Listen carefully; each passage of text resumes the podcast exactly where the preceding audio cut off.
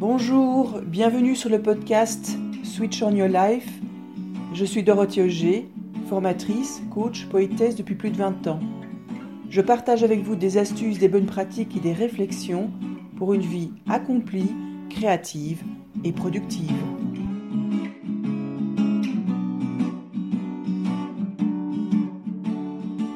Alors dans cet épisode, nous abordons la thématique de la relation du créateur, de la créatrice avec lui-même ou elle-même. Qu'il soit hobbyiste, amateur ou pro, cette relation est importante et elle vous donnera accès soit à toutes les ressources et compétences dont vous avez besoin dans votre processus de création, de créativité, de production, soit cette relation sera un frein, un obstacle, une interdiction. Dans mon activité de coaching et dans l'accompagnement créatif, je travaille souvent la relation conflictuelle ou à tout le moins difficile entre différentes parties de nous. Par exemple, j'ai aidé un artiste colombien à réintégrer sa dimension de scénariste à son côté artistique. C'est-à-dire qu'il y a le, le processus de l'art, de la création, et puis il y a aussi une mise en forme qui doit se faire, une prise de décision par rapport à ce que ce qui rentre dans, dans le produit final et ce qui n'y rentre pas. J'ai aussi euh, stimulé des entrepreneuses à apprendre ou à reprendre plutôt une activité artistique où elles peuvent s'exprimer sans cette voix critique qui les pousse à l'exigence. Et moi aussi, mon rapport au moi créateur a changé au fil des années et j'ai dû le formuler positivement pour pouvoir me donner à fond euh, à l'écriture. Alors, ce qui se passe, c'est qu'à un moment donné, on a pris pour acquis qu'il fallait être comme ci ou comme ça pour être considéré un artiste.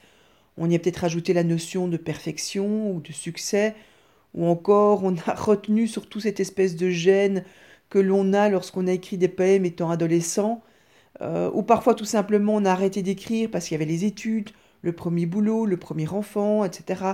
Ou parce que un ingénieur, cela n'écrit pas des poèmes, et peut-être que vous vous êtes dit, un artiste, c'est quelqu'un qui se consacre à son, art à chaque instant de sa vie, toute sa vie.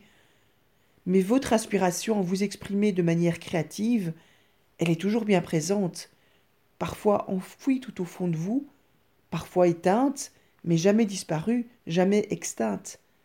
Bref, ce qui se passe, c'est que vous vous êtes collé une étiquette, ou vous avez collé une étiquette sur l'activité créatrice, créative, Malheureusement, ces étiquettes ne vous permettent pas de satisfaire votre besoin profond de vous exprimer, de créer, de développer votre style personnel.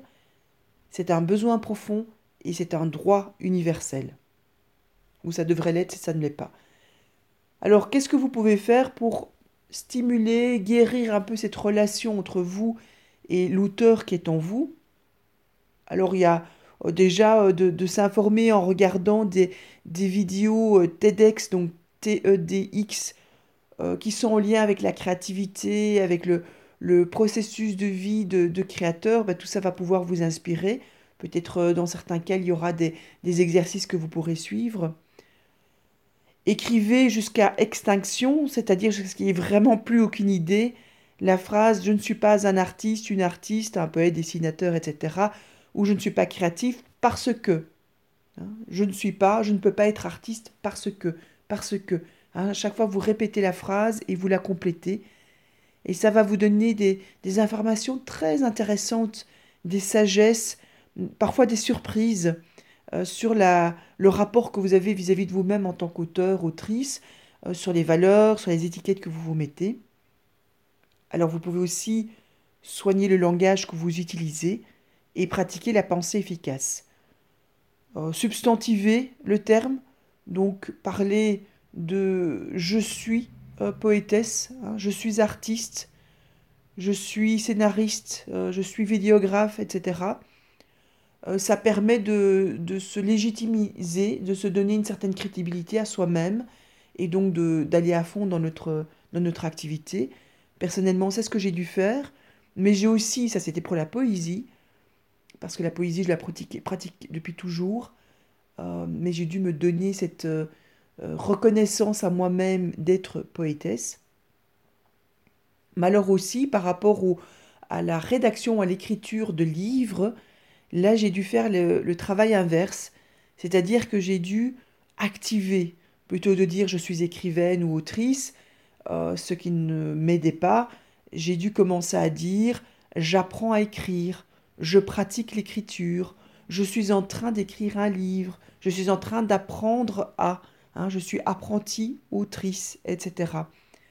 Donc il s'agit vraiment de, de voir cela, cette activité-là, comme un, sur un continuum et pas euh, comme quelque chose de totalitaire. On est à 100% artiste-auteur, euh, c'est à 100% parfait. Non, on est quelque part sur cette ligne, et tant qu'on pratique, eh bien, on n'est pas à 0%. À partir du moment où on est dans l'attention, dans l'intention, dans, la pratique, eh bien, on est déjà en évolution sur ce continuum. Et puis la pensée efficace, c'est simplement de d'avoir comme des proverbes, des citations qu'on se, euh, se dit tout le temps et que, voilà, plutôt que de dire je ne suis pas artiste, j'y arriverai jamais, eh bien, dites-vous, euh, pour utiliser une phrase de Philippe Brasseur, tu es un génie. La question n'est pas tant de savoir combien tu es génial, mais comment tu l'es. Voilà, déjà ça, ça nous ouvre des perspectives et ça nous donne la permission, l'autorisation au moins de pratiquer, d'essayer, d'explorer ce qui est possible.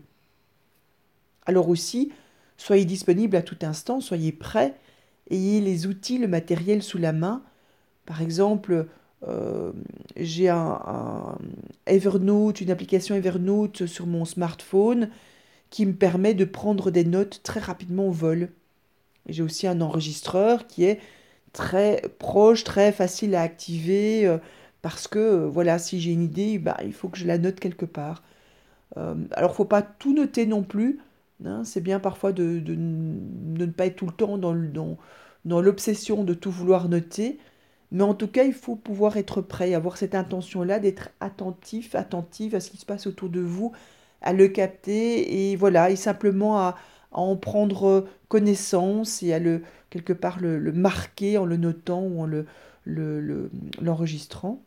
Très souvent, le matin, euh, au réveil, eh bien, c'est il y a comme un reste de rêve qui, qui me donne une phrase qui peut être le début d'un poème ou qui peut simplement être le début d'une histoire ou, ou n'a peut-être rien euh, comme suivi artistique ou créatif, mais en tout cas, c'est quelque chose qui est voilà, qui, qui me frappe et donc je le note. De la même manière que voilà votre espace de, de création, si ça demande du matériel un peu plus précis, euh, plus technique ou plus encombrant, eh bien c'est important qu'il soit prêt. C'est important que votre canevas de peinture soit prêt, que vos pinceaux soient prêts, disponibles, euh, en état de marche, etc. Hein, ça, c'est, ça vous donner, euh, au moment où vous avez l'impulsion de créativité, ben, ça va vous aider à passer à l'acte. Faites vos gammes, hein, donc créez sans vous poser de questions, sans avoir d'objectif en vue, sans avoir besoin de résultats, et même si vous créez dans l'intention d'offrir ça à, votre, à votre mère, à votre fille, à votre euh, cousin, euh, créez et vous pourrez toujours recommencer si ça ne marche pas ou si vous n'êtes pas satisfait, mais créez, créez le plus possible. Écrivez vos mille mots par jour, faites des doodles, dessinez des lignes, peu importe si c'est bien fait, peu importe si c'est partageable ou pas, peu importe si vous aimez ou si vous n'aimez pas, hein, mais plus vous pratiquez et plus vous allez acquérir des réflexes de créativité. Et plus ça va être facile, et plus vous allez pouvoir aussi euh, affiner la, la qualité de votre écrit. Alors partagez généreusement euh, vos essais, vos tentatives. Euh, moi j'ai souvent des lecteurs, hein, des personnes qui, qui, qui, voilà, qui, qui, qui, aiment bien lire et qui vont me donner un feedback. Hein. ce seront les premiers à lire mes, mes textes, mes poèmes et qui vont me donner un retour. Et ainsi, ça me donne une idée de la résonance et puis ça m'encourage. Euh, et en plus, ça permet d'améliorer ce que je fais. Euh, partager euh, les produits, donc les poèmes, les textes que vous avez écrits, ou encore partager votre, envie et votre pratique créative, parce que les autres ont probablement aussi une pratique du même genre. Et en explorant avec eux comment ils font, comment eux ils sont géniaux, eh bien vous allez pouvoir aussi affiner votre génialité. Donc en soignant la relation que vous avez vis-à-vis de cette part créative en vous, vous vous donnez les moyens de vous exprimer, de vous épanouir, d'explorer votre monde intérieur ainsi que le monde extérieur. Vous pourrez entrer en contact avec cette part de vous qui génère des solutions, qui apporte de la beauté, qui est votre style, votre voix. Et puis vous développerez les techniques en ayant la permission de faire et d'apprendre. Vous affinerez votre sensibilité et vous pourrez identifier ce qui crée de la résonance chez les autres, ce qui les touche profondément. Vous pourrez explorer ce lien nuptial qui unit l'homme à la vie, comme le disait ce dramaturge belge Maurice Maeterlinck. Alors pour conclure avec un haïku, guérissez le lien entre vous et l'auteur, l'autrice que vous êtes. Soyez apprenti ou en train de pratiquer si l'être vous bloque. Oubliez ces mots qui vous empêchent d'essayer, qui freinent votre élan. L'essentiel est de jouer à créer, de libérer la voix, d'expérimenter l'art comme un processus, un labo de vie. Alors pour rappel, pour la mise en pratique, informez-vous, complétez la phrase Je ne suis pas une artiste parce que, changez les étiquettes que vous vous êtes collées et soignez votre langage, pratiquez la pensée positive, soyez disponible et ou la pensée efficace plutôt, donc pratiquez la pensée efficace, soyez disponible et prêt avec le matériel sous la main, faites vos gammes, partagez. Alors allez-y, libérez-vous, expérimentez, jouez, créez, dessinez, rêvez, écrivez, jardinez, composez, chantez, cuisinez, stylisez, faites de la couture, des clips vidéo, du scrapbooking, de l'art floral, de la poterie, de la céramique, etc., etc. Le monde magique, a un potentiel magnifique et chacun a sa voix et cette voix doit être dansée, exprimée, dite, entendue. J'espère que vous avez été inspiré. Suivez le podcast pour plus d'astuces et partagez cet épisode sans hésitation.